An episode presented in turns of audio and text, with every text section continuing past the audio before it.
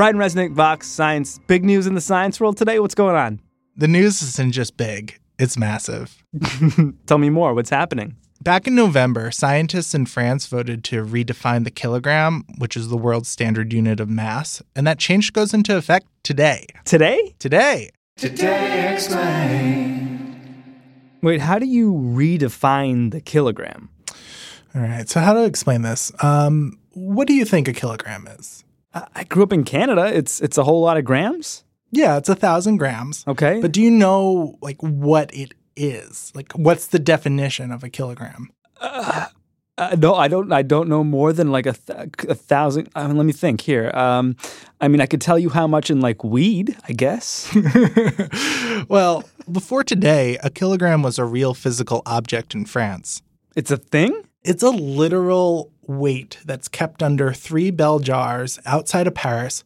It was created in the late 1800s to be this permanent representation of weight that the whole entire world can use. What does it look like? Well, it's about an inch and a half, two inches high. It's uh, like a hockey puck. Huh. Yeah, it's made out of a shiny metal and it weighs exactly a kilogram. Okay, so why are they redefining this classic thing? Why why not leave it be? Because before today, the kilogram was frustratingly imperfect. So, if anything happened to that IPK, the International Kilogram Standard, then all the other kilograms around the world would have to readjust. Since like this thing was created, scientists think it's lost about 50 micrograms, which is about like the weight of an eyelash, which is really like, basically nothing. A few atoms of air can stick to it. It maybe it accidentally gets scratched and it loses some material. You want these units to be anchored to things that are constant.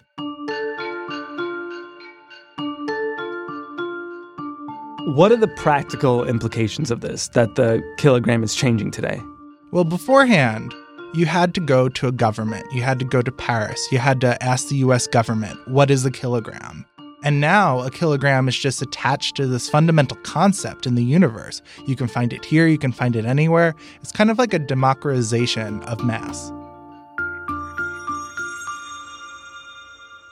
What's the new definition of the kilogram? So it turns out it's really complicated. I went to the National Institute of Standards and Technology, which has scientists that have been working on this redefinition for decades to help me understand it. Can I come with you? Of course. All right. Here we are at NIST. The National Institute of Standard and Technology, they have a campus in Gaithersburg, Maryland. We took an elevator down. We're about 12 meters below, or 40 feet below. And this, these are the special labs that um, are most isolated. So this is the place where they store the United States' copy of the master kilogram. So like there's three keys you need to get into it, and these standard kilograms are basically the final verdict on like what a kilogram is in the United States. You're like you are the keeper of. I'm the guy. of- you're the guy, but like the keeper of mass. I am. I am. Is someone trying to steal the kilogram or something? Is this like National Treasure 3, the kilogram? it's 40 feet below the earth because you know when they make measurements of this thing they don't want like any vibrations they want it like super isolated they want to like make a really pristine environment to not just store this thing but to measure it because we're comparing every single other weight measurement in the United States against these things. And we only have like 7 of them. Hmm. One of them which I saw which is called K4 is made from the exact same metal that the original is made out of. So it's like its sister. The real reason I was at NIST was to see this really massively, awe inspiringly complicated machine. But first, I had to put on a hairnet and booties.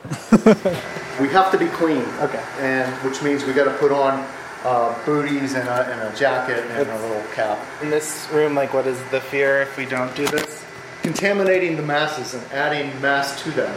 And then that would add mass to everything. It would potentially add mass to everything. That's correct. That's very okay. I'm gonna be very careful in here. Once I had this gear on, I was able to go see this beautiful machine, which makes the redefinition of the kilogram possible. What is the thing? It's called a kibble balance. The kibble balance. The kibble balance. It used to be called a watt balance, and it does something kind of crazy. One of the scientists there, Darine El Haddad, explained it to me. So you can see, uh, as I told you, we have a 60 ton concrete block, but you can see it's separate from the wall of the lab, so it's um, and the whole thing can float. It's like a thing out of H.G. Wells. It has this great wheel at the top. It has lasers. It has magnets. Can I like Google it? Can I see it somewhere? Yeah, let me show you some pictures. Oh my gosh, look at this thing. It looks like something out of uh, like a brewery if you've ever been to the back of a brewery and Yeah. seen all the like tanks and the vats, but but way more technical. There's like copper pipes and all these little wheels everywhere and Yeah, it looks like if a brewery was capable of time travel. Like, this is the thing. Yes, like that's this is it. like this is what you would imagine. Like Doc Brown is going to like run out at any second, like you know, with with some gasket blown. Marty! You've got to come back with me! I still need to explain why the kibble balance is so important, and I think to do so, we should talk about light speed and the meter.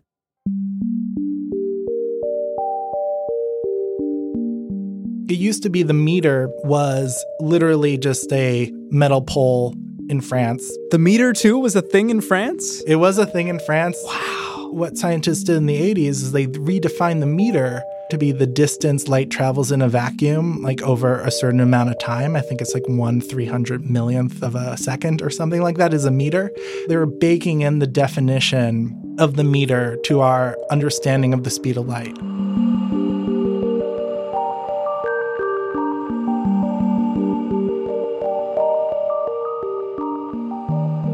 The meter and suddenly it's something permanent. We know the speed of light, we know it doesn't change. And then we just decided that some proportion of the speed of light is a meter and now the meter never changes. So how does that relate back to the to the kilogram? Basically what they're doing here is something similar. They're affixing the kilogram to something that's called the Planck constant. The Planck constant. The Planck constant, this is actually quantum mechanics. It basically describes how energy works and like really small bits of matter. Okay. What's important though is the Planck constant will never change. It's like the speed of light. Wherever you go, it's true. So this is where the Kibble balance comes in. It allows us to define the Planck constant, but also allows us to make sure our understanding of the kilogram is tied to the Planck constant, in the same way that our understanding of the meter is fixed to the speed of light.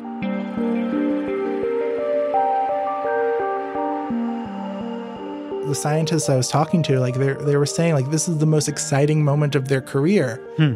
and this whole quest to find a way to make sure our measurements are attached to the things in the universe that will never change is actually like kind of beautiful.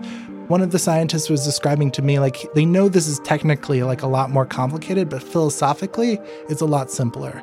It's basically asking the universe like what are the stable things and then we base our measurements off of the stable things in the universe. So the meter is permanently tied to the speed of light, and now the kilogram is permanently tied to this mathematical concept, the Planck constant. How should I picture it? Like, how should I picture the Planck constant? One of the scientists I talked to actually had the Planck constant tattooed on his arm. What does it look like? I have a picture of it. Oh my God. It's like the most complicated equation tattoo I've ever seen. I, it's probably the only equation tattoo I've ever seen. H equals 6.6260715 times 10 to the negative 34. And then it says JS. Yeah, joule seconds is energy times time. And under the tattoo you've got on this guy's arm, it says in French cursive, à tout le temps, à tous les peuples. Yeah, for all times, for all people. Wow. That's the founding motto of the metric system, which became the International System of Units. Okay. That's why they love this work because when you attach something like the kilogram to a constant of nature, you basically unleash it from the vault outside of France. So, right now, if you're an airplane manufacturer, like it's really important to know how much an airplane weighs. So, you want to make sure all your scales are calibrated right. They won't have to go to a place like NIST to calibrate their scales. They could just have like a kibble balance on their factory floor and determine precisely what a kilogram is because it's not something under lock and key anymore. It's just like a truth of the universe. Brian, you said earlier that they were democratizing weight, but now like I really see that you meant it. Yeah, absolutely. You don't have to rely on a government anymore to tell you what something weighs. A kilogram is now baked into our definition of one of the constants of the universe. Now the kilogram will never change because it's so closely tied to the Planck constant. The meter will never change because it's so closely tied to the speed of light. It's like almost transcendent. Like you take our messy humanness and we've kind of made it permanent and celestial, even. I know a lot of the science can sound really complicated, but the simple part of it is that these scientists, their work is about finding the constant things in the universe that will never change, the things that we can depend on year after year, century after century, perhaps even when the earth is no longer around. You know, if you think of all the things, you know, in the world that are just so topsy turvy, that are just so not stable, like it's really nice that like there are people whose work is dedicated to finding the things that will never change. There's definitely a, a beautiful purpose to that.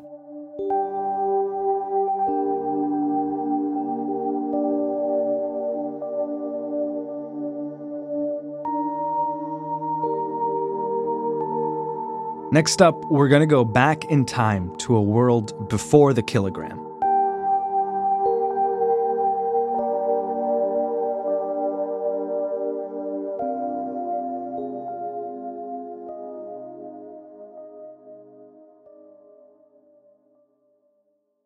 Avery Trufelman, you make the podcasts for 99% Invisible, but right now you will be making a podcast for the Vox Media Podcast Network. Tell us about it. What's it called? Let's start there. It's called Nice Try, and it's about utopias and failed utopias. And it's in collaboration with Curbed, which is one of my favorite websites. It's like about urbanism and cities. And so a lot of this is from like the planning perspective and about people who've gone out to build new worlds and the ways that they, in some ways, have gone haywire, and in some ways, have succeeded. It's very interesting. Will you whet the appetite with one of these failed utopias? Oh my God. They're, I love them all. I fall in love with every single one of them. But the one I'm working on right now is about a free love utopia that went corporate Oh. and it turned into a company and it makes something that's still around you today. Like you you would never know that this is the history of this thing. Oh my God, is it the shake weight? I'm not going to tell you. That's a really good appetite wetter because you won't even tell us what it is. Now I really have to listen to find out. You really really really do. Okay, so what do people do in the meantime then if they want to find the show? Is there a trailer? There's a trailer. We've got a trailer. There's a little little website. It's got some graphics. But yeah, they're gonna drop, I think, every Thursday starting May 30th. And they're gonna be seven of them. Seven utopias and seven failures. Nice try. Find it where, where you listen to your podcasts right now. Right now. Remember blogs? Linda Anderman still has one. my most popular blog post of all time, which has gotten more than 150,000 page views, is the top 10 reasons why the U.S. should switch to the metric system.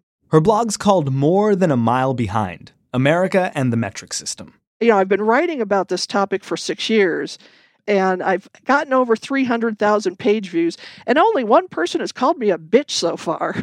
Linda's also writing a book about this stuff. She is obsessed with measurement. When you're dealing with a subject that goes back tens of thousands of years, there's a, quite a bit of material.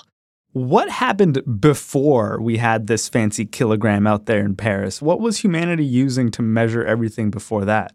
A lot of things were based on body parts. The definition of an inch was three barley corns taken from the center of the ear and placed end to end, and that was your inch. You would actually measure fabric out. You would hold the cut end to your nose and then hold out your entire arm, and that would basically be used as a yard.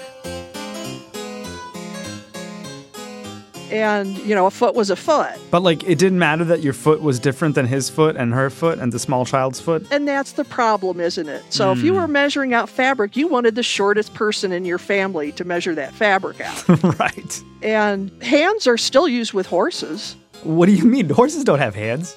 No, but you would measure how tall a horse was by hands. You know, I even have a personal example of this that just came to mind. My mom would always tell me when I'm making rice To measure how much water I should have, my water to rice ratio, I should fill the water until the first line on my finger. And I still use that, even though it's totally imprecise and probably not the best way to make rice. Yeah, you probably don't want your doctor dosing your medicine that way. So how does this work for weight? I guess it's a, it's got to be a little different. I mean, how did it work then for weight? For a long time, people used balance scales to weigh things. Hmm. And so a merchant would have a standard that he would put on one side of the balance scale and then would measure things out and that's that's what you got. You had to know that that standard hadn't been, you know, shaved off a little bit. And in fact, merchants, because they were buying large amounts of material, they would actually have their own standard and would check their weights against the merchant's weight to make sure that they evened up. Was that widespread, sort of cheating using counterweight and stuff like that? Yeah, you know, there's so many ways to cheat with weights and measures. And in fact, there are prohibitions in all of the major religious canons against cheating Hmm. with weights and measures. And that's why Lady Justice is blindfolded and holding a scale.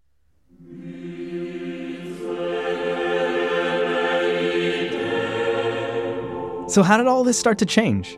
France was very advanced in terms of their scientific endeavors. In fact, the France Academy of Sciences began in 1666. Okay. And because of the Age of Enlightenment that started in the 17th century, and the idea that it really wasn't evil spirits that were making the milk go bad, people started to rely on logic and reason. And science was really starting to take off, and it was recognized that, you know, science contains a lot of measurement. And if scientists wanted to communicate their results to each other, they really needed to have one system that when they were talking about their units, they all knew what those units were. Hmm. Standards are things that people need. Nature doesn't need standards. A river doesn't care how fast it's going, and a flower doesn't care how tall it gets. People need standards so that they can deal with each other.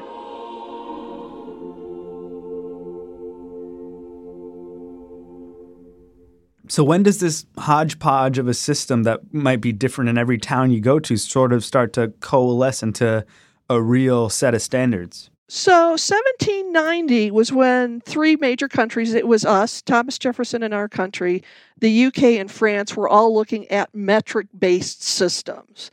Jefferson was suspicious of the fact that this meter research was not going to be taking place on our soil. Hmm. But there has been resistance in this country for a long time. The people who were against the metric system were really against the metric system. Clearly, Americans didn't like it. Was it controversial in France? Oh, hell yeah. hell yeah. And it still is in this country. But, you know, at some point people had to change over, particularly in France where this really, you know, took off. It was legislated. I mean, you really didn't have a choice. And obviously, it never worked out in America. What did the United States miss out on as a result? We don't realize how complicated we've made our lives by not using the metric system. People are dying in this country because we don't use the metric system. Really? I mean that very, very literally.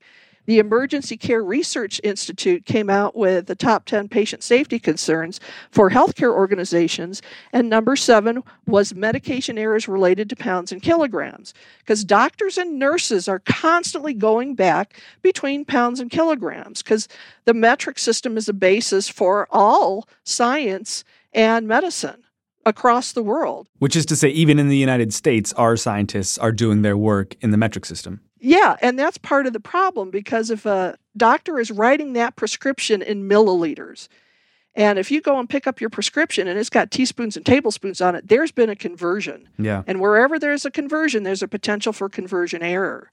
Just a couple of months ago, some medicine, the outer packaging had one set of units on it, and the little cup on the inside had other units on it. Hmm. And they had to pull their product off the shelves because of it. Are there other ways the, the U.S. system's holding us back? We actually did send a probe to Mars and we smashed it into the surface of the planet. The Mars Polar Lander was to have given mankind its first look at the red planet's southern pole, but as it descended, a computer on board signaled that it had already landed. The main engine switched off prematurely, and Mars became the recipient of one of the most expensive piles of scrap metal in space history. because even though the contract itself called for metric units, we were working in U.S. customary units, and as a result of that, there was a you know translation error. The Mars Orbiter is part of a $300 million project known as Mars Surveyor 98, NASA's latest in a series of relatively inexpensive attempts to mock underfunded public schools. Linda, why do we do things that don't make sense? Well, you know what? You need a mental health professional to address part of that. If killing people and crashing a probe into Mars isn't going to get us to convert, I'm guessing the fact that we now have a precisely defined democratic universal kilogram ain't going to do it either, huh? Well, yeah. Here's how I fundamentally look at it. If you don't know how a change is going to affect you, the knee jerk reaction is to reject that change. And when you're talking about something that's as fundamental as measurements, people get twitchy because they're afraid that it's going to be difficult to do. And it really isn't. I mean, you know, a quart and a liter are about the same size. There's roughly two kilometers in a mile. And the difference between a meter and a yard is only three inches. They were trying to get my mother to change to the metric system. My mother hadn't even been on the internet by the time she died at 88. But our kids don't expect anything to stay the same from one minute to the next. So the, the rate of change has accelerated so much. I think it would actually be much, much easier to implement now than it would have been back in the 70s. We're wasting an unbelievable amount of time for our kids in school teaching them two systems, one of which nobody else uses, because nobody else uses U.S. customary units. It's just us.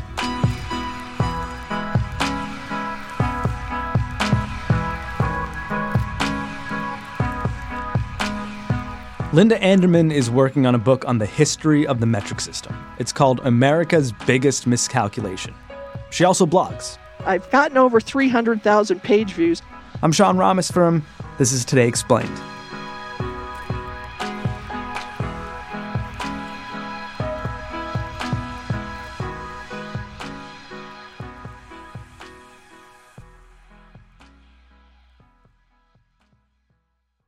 The news isn't just big, Sean. It's massive. Did you get the pun? Of course I got the pun, but the, but the listeners don't know it's a pun yet. Brian? Brian? Brian?